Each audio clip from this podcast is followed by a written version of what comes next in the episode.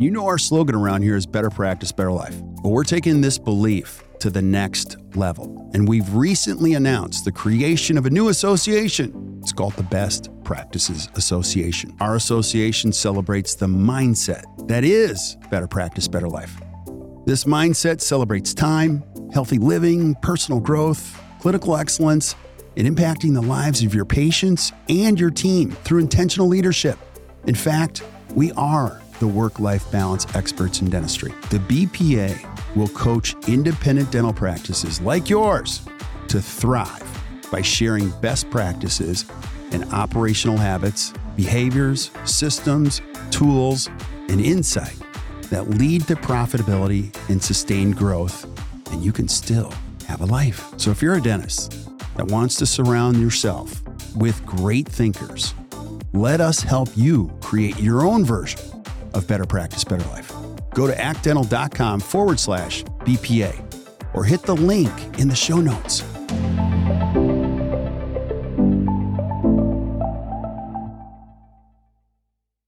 Yo, yo, yo, yo, yo. Hey guys, welcome back to the Best Practices Show podcast. My name is Kirk Behrendt. We only have one goal, only one. It's the only thing I'm ever going to do with this podcast is just find great thinkers, great people, great speakers in dentistry, great influencers, great podcasters that can bring the best practices and share them with you so you can create a better practice and a better life. And today, I meet my new friend. I've seen this guy a lot. I've heard him, I've listened to him, and I finally got him on the podcast, Dr. David Phelps. And he has an amazing podcast. I highly encourage you to check it out called the Dentist Freedom Blueprint Podcast. And we start a conversation about how you can find your financial your path for financial freedom in dentistry if you're a dentist. So check it out. I know you'll enjoy it. We'll see you guys soon.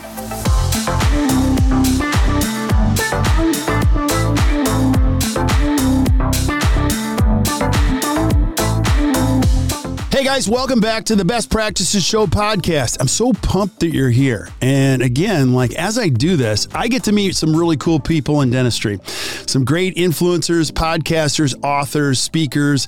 And my goal is just to pass along that information to you. Actually, interview those guests and um, help you guys create a better practice and better life. And I was telling our guest today, who I've never met, this is my first time, Dr. David Phelps, that his name has come up a lot. And actually, I've heard you uh, several times, not only on your podcast, but I was just recently listening to Mark Costes's podcast. And I'm like, there he is again. He just keeps showing up. So, David, thanks for being on. I really appreciate it.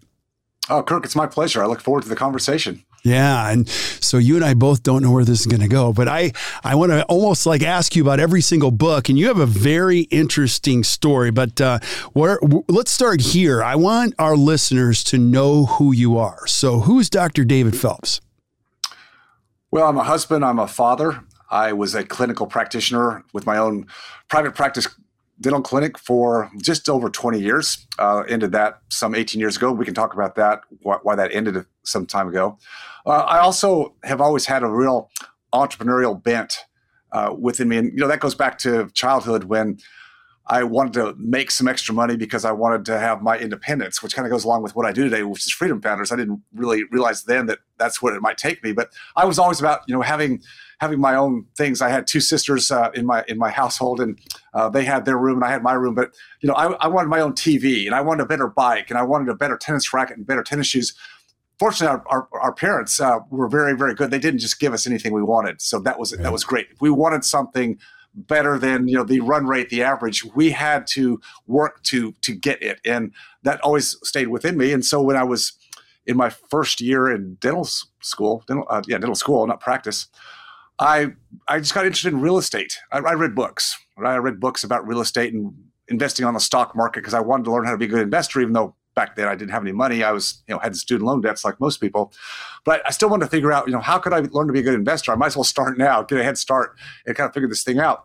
And so I, I, I bought my first rental property back in 1980. Uh, kind of dates me, doesn't it, Kirk? Yeah, uh, yeah, it's awesome. My first year in dental school. Yeah, but bought that property, and so I, I ran my clinical practice and my real estate, you know, in tandem but there was never a connection between the two totally separate i you know i didn't have you know tenants coming in and paying rent in my in my to my practice. I would not do that. I kept everything separate and, and ran them tandem for a number of years until I made a, a, a harsh decision or a hard decision in 2004 that I was going to sell my practice, and that's goes down another rabbit hole. So I'll stop there and you know let you kind of catch up and see where you want to go. Yeah, let's let, no. I, I, think it's important people hear that story, and um, you know, I've heard a little bit of that story. You actually remember the day you were the patient you were working mm-hmm. on, and even yeah. your dental assistant. You got an important call one day. Can you take us through that call? Like, yeah, yeah, yes, yes. It was it was August uh, twenty fifth, two thousand four, and yeah,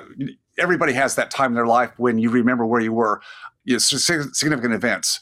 I guess we you know we just had uh, the passing of the anniversary of 9-11 well everybody who was alive you know and of, of, age you know for september 11th 2001 we all know where we were right? Well right. same thing here and, you, and same thing other events. So this was a, a really causative event because this was a call that i got from texas children's hospital in houston texas. Now i'm, I'm up outside of dallas so houston's about four hours away by car or you know plane flight.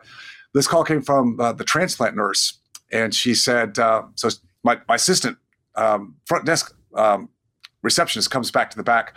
I'm working on a patient, taps me on the shoulder. Hey, Dr. Phelps, uh, there, there's a call for you. And there was a patient there, so she's not going to elaborate. And probably like most of our listeners, when you're working on a patient, you don't want to be annoyed or bothered by anything. It's it, you know, there's got to be a fire somewhere before because you know you want to focus. So it's better be important. But I didn't I didn't connect the dots right away, but when she said I, I knew she was she was very discerning in, in, what she would bother me about. Went to my office, took the call, and, and yes, uh, this transplant nurse says, Dr. Phelps, I've got good news for you. We have a liver for Jenna.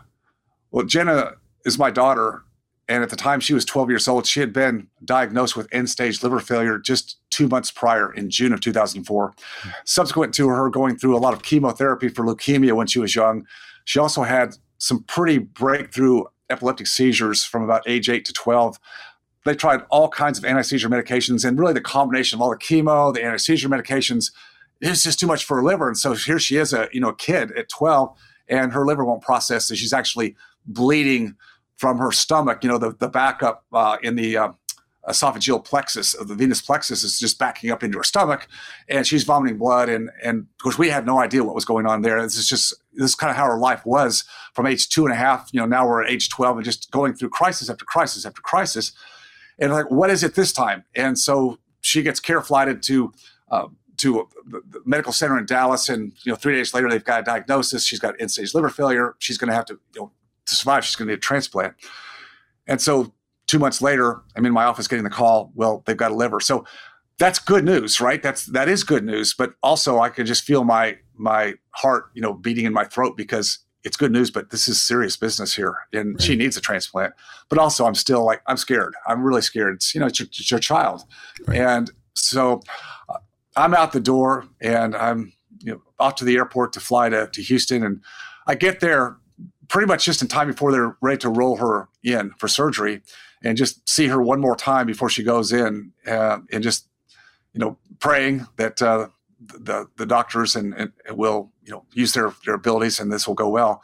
And about six hours later they came out and said you know it, you know quote successful transplant. It's it's going to be you know a relatively long recovery but good news is you know we got it done and and you know should be good.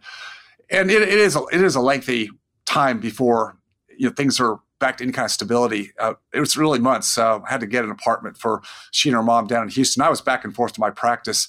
I'd come down for about four or five days and I'd go back to the practice, and it was back and forth for for quite some time. And you know, I learned a lot, learned a lot of things about my practice uh, during that time, which we can maybe shoot into because I know you like to talk about best practices here. Yeah. But the the wake up call for me, Kirk, was was really when she was after after the transplant, and when I was there at the hospital, and, and I'm just sitting in that hospital room you know, on those, uh, you know, like a little, uh,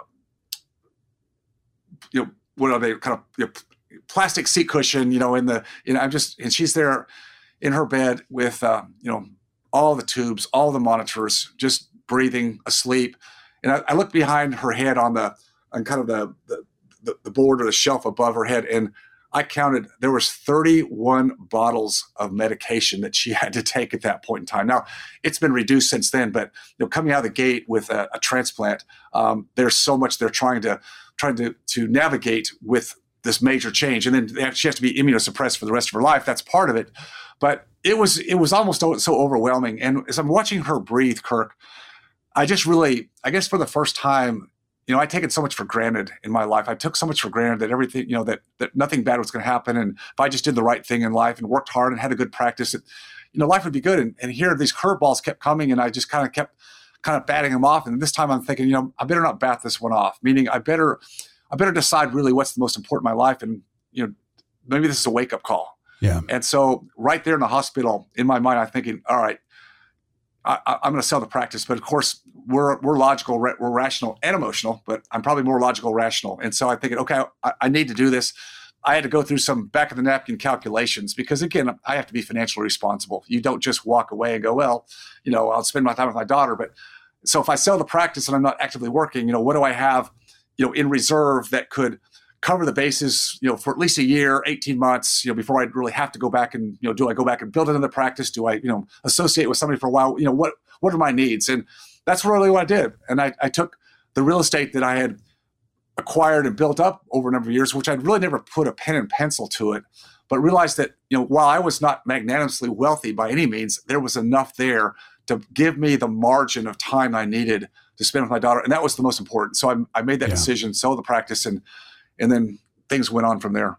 Yeah. So obviously, this experience changed you as it would anybody, and you had a new sense of clarity. You sold the practice, and then how did you go down this path? Like, what was the first? What were some of the first steps that you took as you charted a new career or a new way to just help people?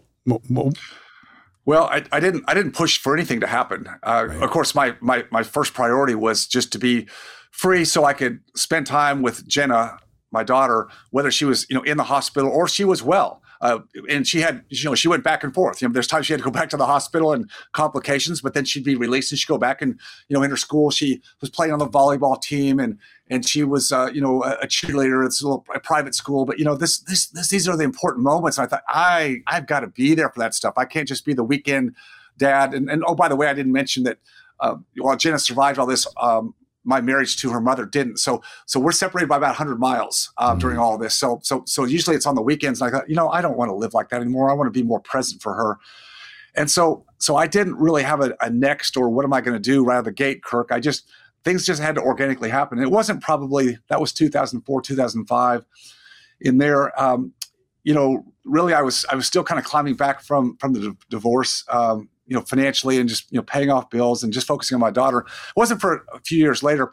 I, I didn't go back to to practice because I found that I did have enough quote, you know, I call it quote passive income. There's there's still some management of that, but I had enough to give me that time, and I really kind of enjoyed that that free time, that time where I just didn't have kind of the handcuffs of and the obligations and responsibility that we all have in practice, and and and no regrets, no regrets. I mean, that's right practice was was was a huge blessing for me to, to have that all those years.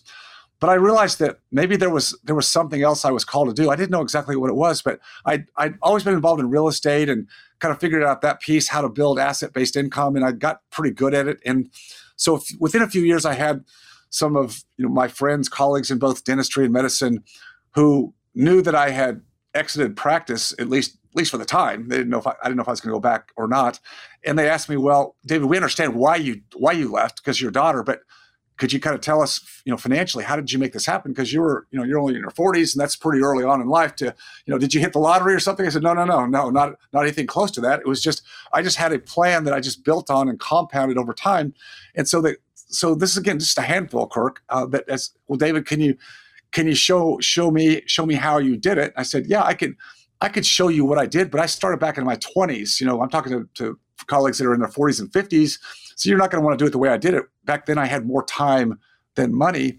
And so it made sense for me to be kind of boots on the ground and doing, you know, all these things. I said, right now where you are would make sense. Why don't you just piggyback on some of the the the transactions and the assets that I have? You can piggyback. You can be a private capital lender. And I did that for four or five, and that was all I needed. And then, but they had friends, right? And it's like, well, David, could you help me? And that I had to make a decision how do I help more people without getting into a business I don't want to get into, right? Right. Because uh, I did, I didn't want to get back into something that's going to suck away my time. I kind of enjoy, was enjoying the freedom, but I still was able to do real estate on my terms, and so I I realized that I don't have to do everything. That I know people, just like we all know people, you know, in the dental industry. I mean, that's what you're doing here with the podcast. You're creating a network of right. resources. You know, that's what you do. Well, I had the same thing also in real estate. I had people that I knew over the years. I've been doing it at that point for real estate for over 20 years. I knew people geographically around the country that were very good at what they did. I thought, well, why don't I just bring a few of them to a meeting in Dallas with some of the docs who were wanting to help? And I said, I can connect the dots.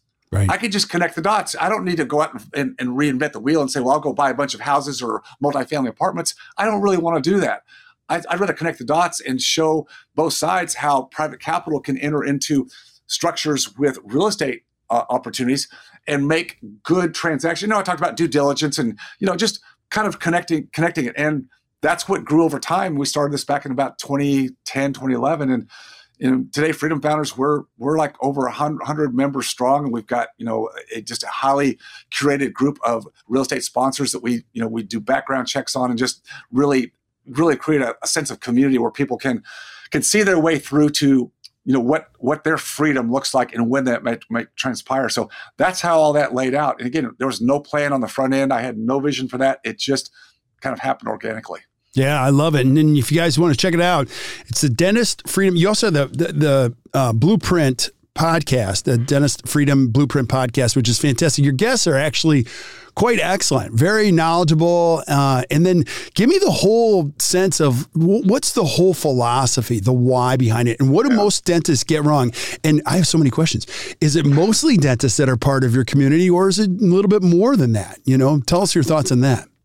Yeah, well, Kirk, it is mostly dentists. Uh, not that what we do wouldn't fit for a whole variety of of different uh, niches in, in business or other professional practice. It's just that I am a dentist, and I just I just talk dental talk like we're doing here today, right? Right. Uh, so, and I, I don't I don't have a need to have to go wide. I'm, I'm not trying to build Freedom Founders into some massive, you know, thousand plus members. That's it's it'd be too big. I like to keep it small, more boutique and curated. So so it's probably about 95% dentists, and we have some affiliated, uh, some veterinarians, um, uh, physicians, uh, cardiologists. Um, so so it's it's pretty much um, allied health uh, overall, and really the overall theme or philosophy is is what you know what I learned in life is is in order to really have financial freedom, you really have to focus the real focus has to be on on cash flow. And mm-hmm. you know, I, I'm I'm not I'm not saying you know investing in 401ks and the stock market and index funds and mutual funds. I'm not saying that that's a bad thing for people to do, but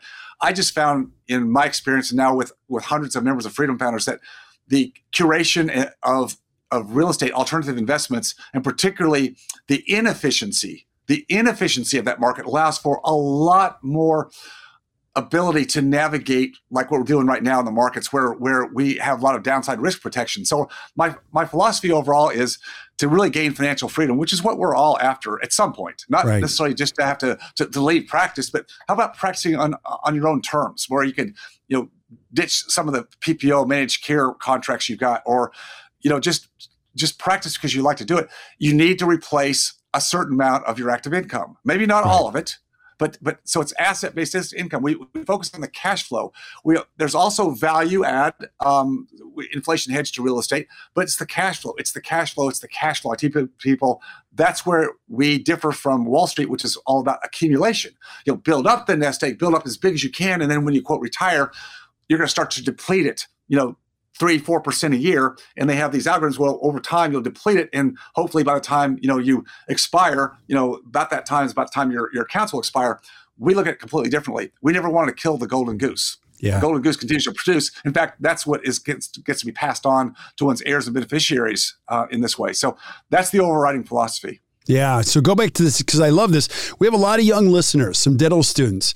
And one of the questions always becomes like, let's define what this looks like, or just even a little bit like financial freedom. Everybody has kind of their own take on financial freedom, you know, and so you've seen a lot of people do this. What's your favorite outcomes or favorite vehicles as far as financial freedom and define it as is that where your active income you know um, kind of gets in the same neighborhood as your passive income type of a thing how do you teach people to to think about that yeah kirk the, the, the first milestone is getting to a point where your passive or asset based income that cash flow is equal or a little bit more than your lifestyle burn rate. So your burn rate's different than your your income. I, I mean, most of the time your income's going to be up here, right. and you pay taxes, uh, and then you get down to your lifestyle. So and you you say you put money in savings or investments. So I just want to show people that if you can get to whatever your burn rate is, that's going to give you a lot of margin of just peace of mind. Yeah. Doesn't mean doesn't mean you're ready to re- quote retire, but it means you've got peace of mind to actually even change the model under which you're currently living uh, your career path, your your practice, whatever it might be. That you can even just take some pressure off because when you know you've got something there that's kind of giving you a safety safety net, then really everything changes. Now, eventually, when people do want to totally leave active income in their in their life, then you, then you need to have you know a certain income or cash flow that produces again where that lifestyle is without any additive active income but first step is just figure out your your freedom number which is your your lifestyle burn rate yeah and reverse engineer um, mm-hmm. then we look at well, what do you need in actual capital that you could invest in the right kind of assets to produce that income and so we're very diversified in, in real estate. I, I say diversified real estate. Some people say, well, if you're in real estate, that's not very diversified. But I say, well, actually, you can diversify a whole lot in real estate. not saying that that needs to be the end all for all people. It is for me, but I've been doing this for over four decades. So I, I'm very comfortable with it. But when people first come into Freedom Founders, we, we let them kind of take baby steps because, you know, most of them have had money in, in the markets and 401ks and look, I get it. And so we just little by little encourage them to, to test drive another model and before long, most people have moved a significant amount of their capital from the stock market, Wall Street, into alternatives. Not all, not all. Right. Some will do it. It's just it's whatever fits their their parameters and their goals. Yeah, and you know, and temperaments too. So, um, you know, and I'll be completely transparent. I got into the real estate market years ago, and I had a mentor, and he's like, "Okay, listen, this is for some people, and it's for not. And you're gonna have to pay attention to this." And I remember like water heaters breaking and a few things, and I remember my kids were little. I had like four or five rental properties, and I was like. I don't know if I have the stomach lining for this. And he's like, you just got to get beyond this. And I totally agree with it. But then, um, so my, your point is exactly correct. Everybody's got to find their right vehicle. I am a big fan of the real estate thing. Can you share, like, real estate's changed a lot in the last year. It's not like it used to be. And I am not an expert on it. But like, what would you say that most people get wrong about real estate when they come to you? Like, where they, you're like, okay. And then there's also, you said, if inefficiencies, there's incredible opportunities that dentists are not aware of when it comes to diversifying your portfolio with real estate. Can you speak to that? Sure. Well, what's really changed, Kirk, is you know we all we all have a certain amount of recency bias. You know what we what we've experienced in anything in life. So say over the last three years, five years, maybe 10 years, whatever we experience, we think we sort of have a tendency to think, well, that's going to continue that way. And I'm speaking here about the business cycle, the market cycles. We have had since the Great Recession, Great Financial Recession back in 2008 and nine.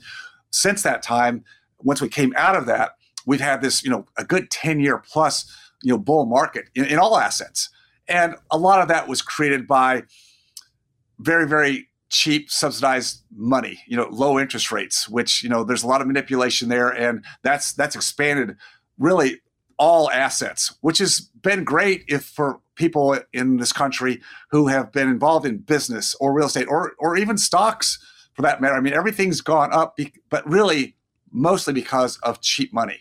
Mm-hmm. now we're in a period right now where that cheap money uh, is no longer cheap. The cost of capital has just about doubled in the last six months and I think even this week, uh, the Federal Open Market Committee is meeting, Federal Reserve is meeting to talk about the next bump in interest rates. Why? They're trying to fight this inflation that we haven't seen in 40 years. And so this is what's changing. So wherever people are, whether it's in business or investing assets, it's a time to realize that the markets are changing a lot. And whatever people thought they knew or experienced in the last several years is changing. Doesn't mean you quit doesn't mean you put your head in the sand, right. but you have to realize that you have to be very prudent about your next moves. And and there are the, there are there are good moves and, and not good moves. It just depends upon again where you are in your life and what what you know the assets you have, the skill sets, and probably the greatest thing, Kirk. And again, what you're doing with the podcast is is about that. It's about relationships. Yep. Who do you know? Who do you know that you can trust for insights about anything in life. With this, again, it's your practice. You know how you're how you're navigating your practice model today with the, the Great Resignation and staff shortages. You know all the things we've had to deal with clinically. Well, the same thing happens in, in other aspects of of the markets. And if you're if you, you know, I think when you talked about what's different for for you know like for for other other other dentists, whether they're younger or older, it is it is the aspect of you know do you do you take a real active role in this outside your lane, outside your practice? Should you should you try to do that? Again, it depends. You know, I when I when I said earlier, I was you know in my early twenties.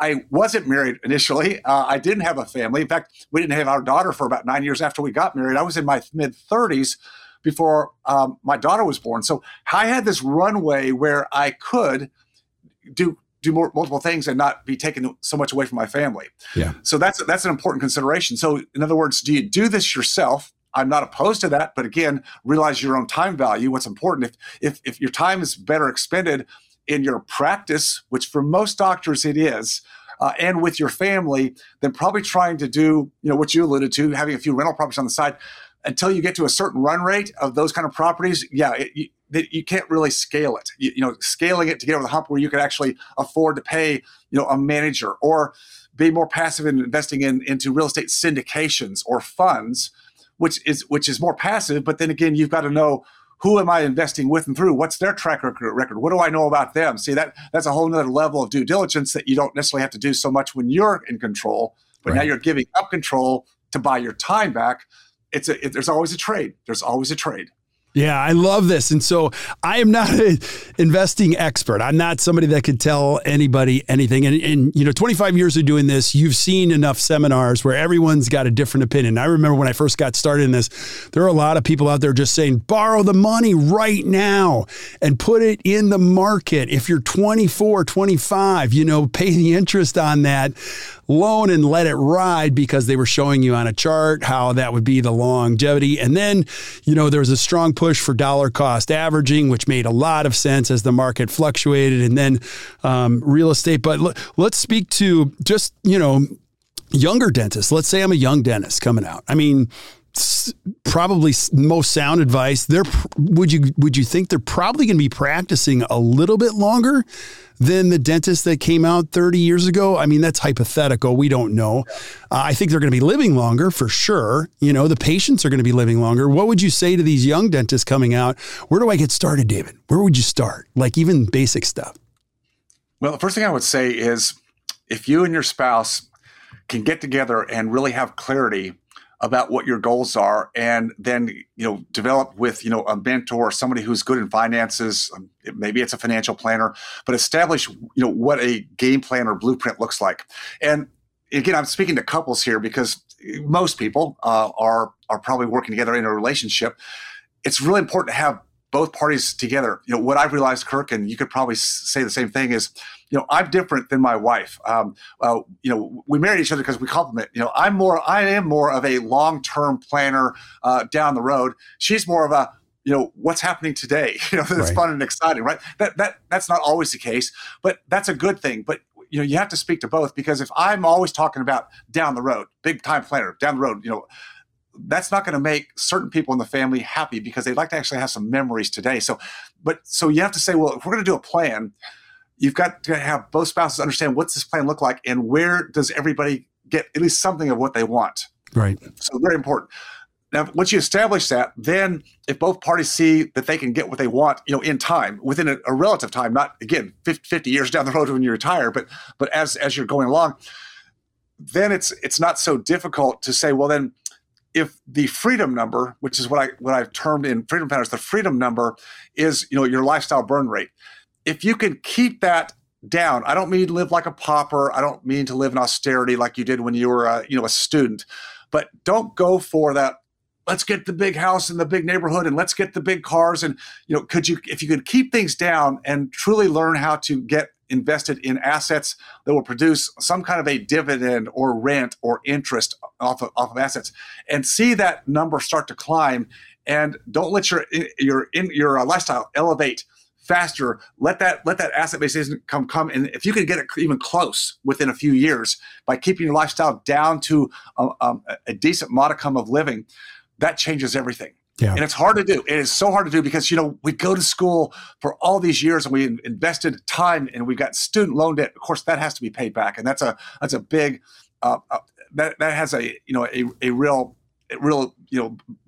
Um, anchor anchor to people. But still, you've got to build this stuff in because if you if you don't, then I, I just tell you you get on a treadmill. You just yeah. get on this treadmill, and it's just like when do I get off this treadmill? It's okay when you're young because you feel like I've got all the energy and I can do this, but you and I both know you've been running hard and you start getting your mid late 40s, your 50s for sure, mentally and physically. You know, the work that we do in dentistry, it's it's exhausting. It takes its toll. And so if you're if you're going to want to practice for longer term, and I'm not saying that people are going to have to. Again, if you watch your finances, you're not going to have to. But let's say you want to, you want to have longevity, just like a a, a prime athlete. Like say, particularly in in athletics uh, that are very very physical, like like football, right? Well, those athletes don't usually last very long because it's so physical. I mean, they get pummeled and beat down, and if they get three or four, maybe five years, uh, you know, then that's that's a that's a that's kind of a career. Well, dentistry can be relatively speaking the same way. I mean, three or four four years is, is small, but but let's say you know if you go really really hard early on and really bust it for 15 20 years you, your body's maybe not be able to take it. So if you have a, a little bit lighter run rate and just don't feel compelled to have to play the societal expectations of, well, you're not successful in this, your practice is doing this, or you're having a, you know, a run rate of revenue of this, or you don't have this, this many ops, or you don't have multiple practices, or or you're not doing this or this. I mean, the comparison factor today, not just in our, our industry, but just in society overall, I think is very, very bad. And I think people need to say, look, I'm going to live my life. Right. A lot, a lot of our young young people are looking at that way, right? I mean, we see it with the the generations coming up. Not so many are, are as compelled as maybe we were about. We got to get out there and hit it and, and crank it and, and, and take it while we can get it. It's like there's a there's a whole long life here to live if you just take a little bit more of your time and don't feel like you're compelled to have to keep up with everybody else. Yeah, totally agree. I love what you're saying. You know, I don't know who said it, but um, comparison is the thief of joy. I think it was Roosevelt yes. who said that, but uh, it's absolutely true. And David, I've had a lot of guests on. Like nobody, I can't even think of anybody that uh, recently that was even semi uh, an expert in real estate, and I get this question all the time. So can I dish it to you? You and I didn't even talk. Dentists sure. are p- perplexed with all of these decisions. You know, as I build my practice and all this, and then I get this one all the time: Do I own or do I rent? Do you have any parameters or guidelines? You know, somebody in San Francisco might have a different situation than somebody in Missouri. You know, anything you would say because I you know, I would love to know what your thoughts are on that. If I on your own practice type of a thing. Yeah, absolutely. It, it is very situational, uh, Kirk. No, no question about it. Uh, geography plays a big part. There are places in the country where it definitely, I think, makes more sense to rent or to lease. Uh, realize when you buy uh, and you own that, that real estate, again, I'm very much a fan of real estate. So here's here am saying, well, sometimes it makes sense to rent.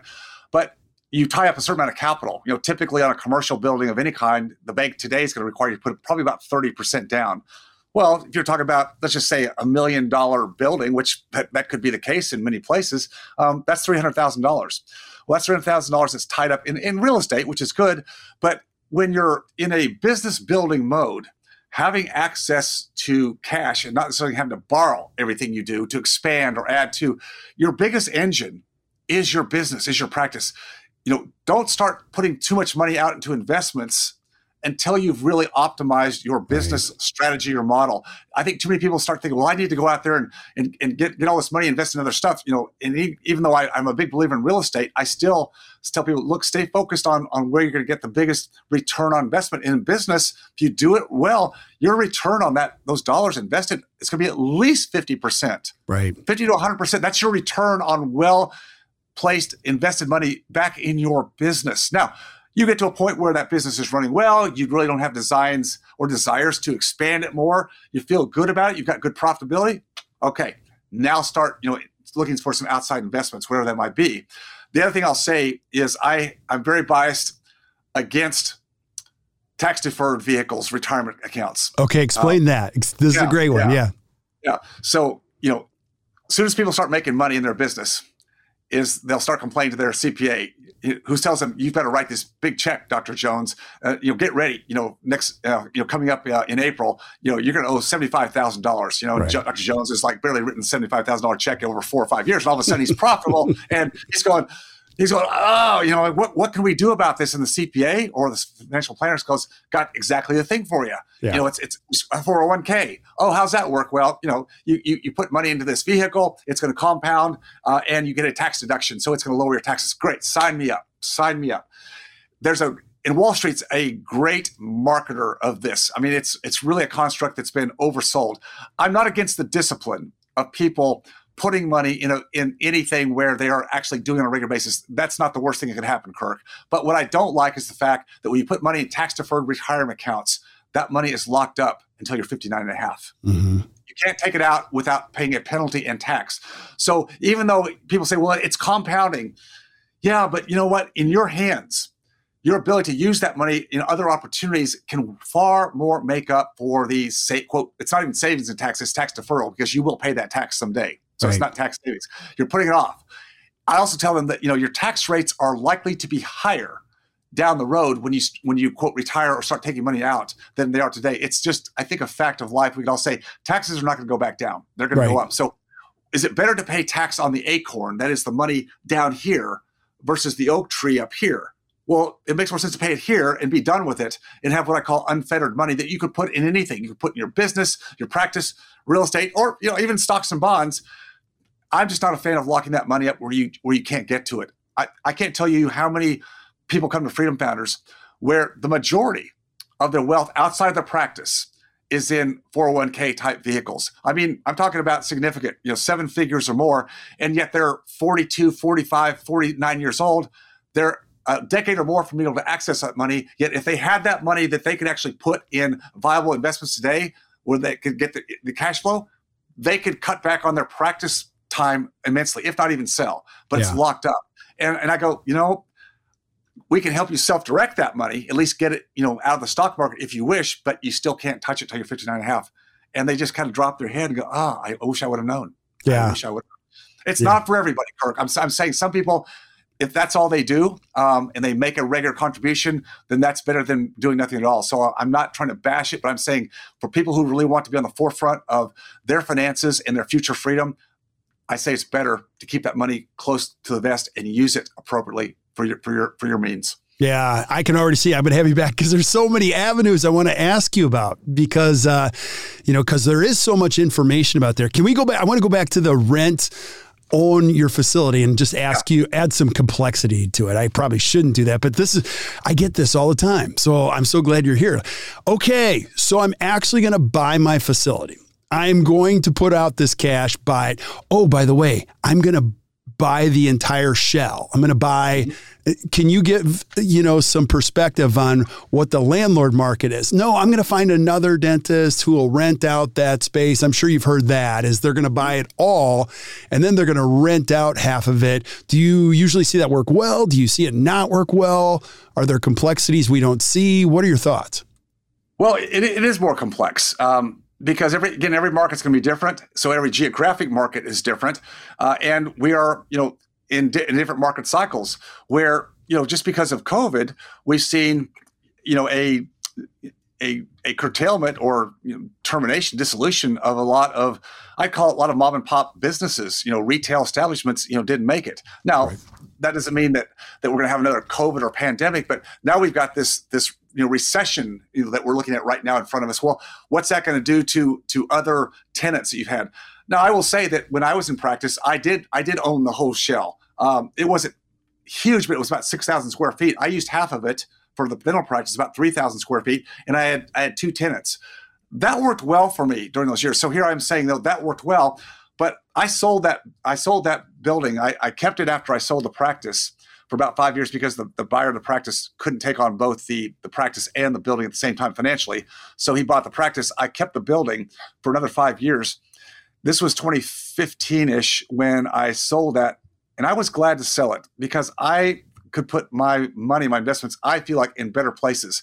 Being a landlord, is as you as you indicated, it's not all fun and joy. Uh, you know, there there are things that you just have to take care of, even if you have a quote unquote manager.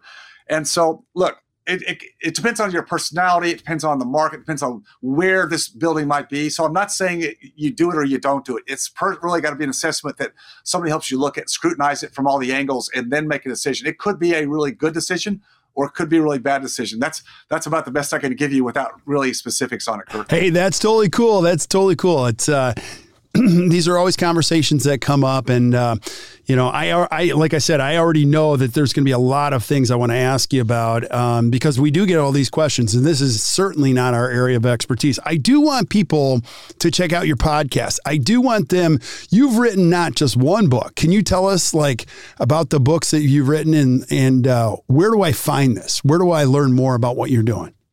Well, you can always go to the website, which is freedomfounders.com you mentioned the Dentist Freedom Blueprint podcast, which, yeah, I, just like you, I, I, enjoy having smart people in different areas of expertise, whether it's the economy. We, t- we talk a little bit about practice there too sometimes, although that's not my forte. Uh, and and then yeah, the books are you can find on Amazon. I, I'm up to about four or five, I think, at this point. I, I love to write books and and put content out there. The the first one I wrote was uh, called From High Income to High Net Worth kind of speaking to professionals who right. who can build up high incomes, but like where where's the net worth going and what's that going to create for you? So that's the first book I wrote.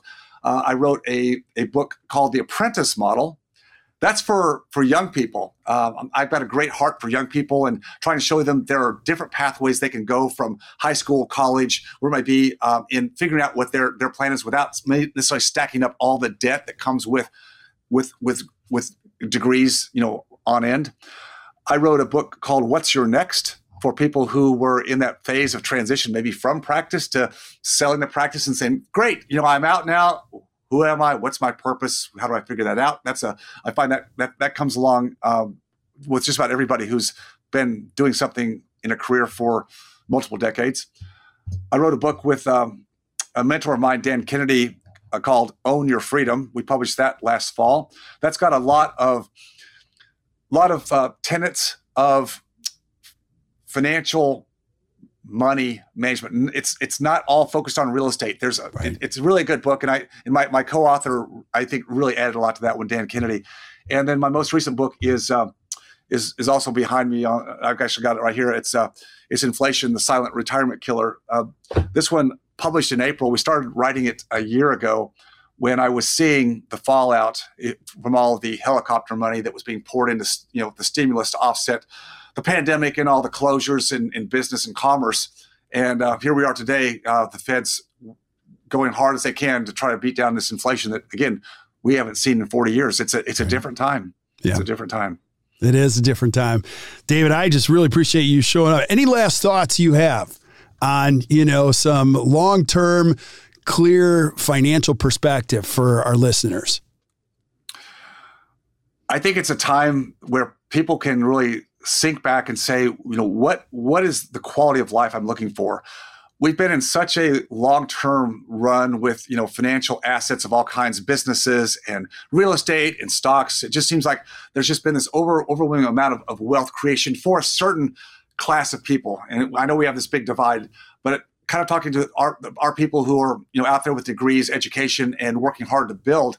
It's I think it's time to go back to quality and say you know how can I get more freedom in my life? Doesn't mean you quit doing what you're doing, but if you can really get a handle on your financial numbers and understand that that as long as you keep escalating your your lifestyle as fast as your income goes up, you really never get free.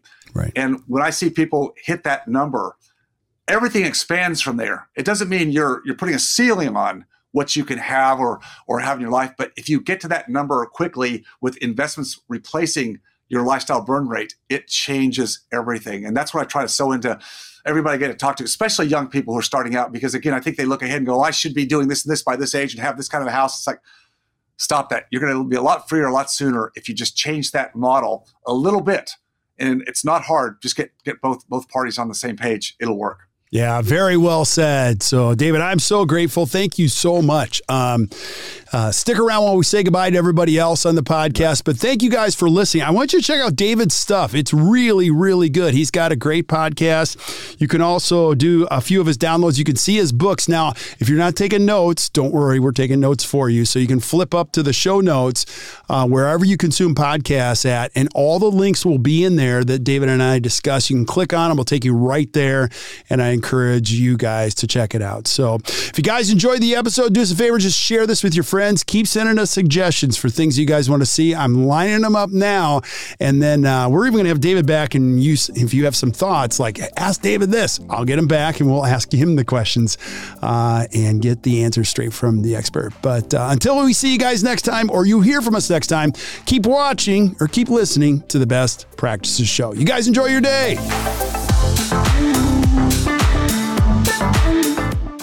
So there you have it. Another great episode. Hope you guys enjoyed it. Hey, and thank you for showing up. I just want to thank you for being here and sharing the good word with your friends. And if you're really enjoying the podcast, could you do me a favor? Could you go to wherever you consume the podcast and just give us a four or five star review? Here's what that does it allows us to find other great people like you. I love this profession so much. I'm going to spend the rest of my professional life finding great information so that you can consume it and your friends can consume it so that you can create a better practice and a better life. So keep spreading the word, and we will see you guys soon. Have a great day, everybody.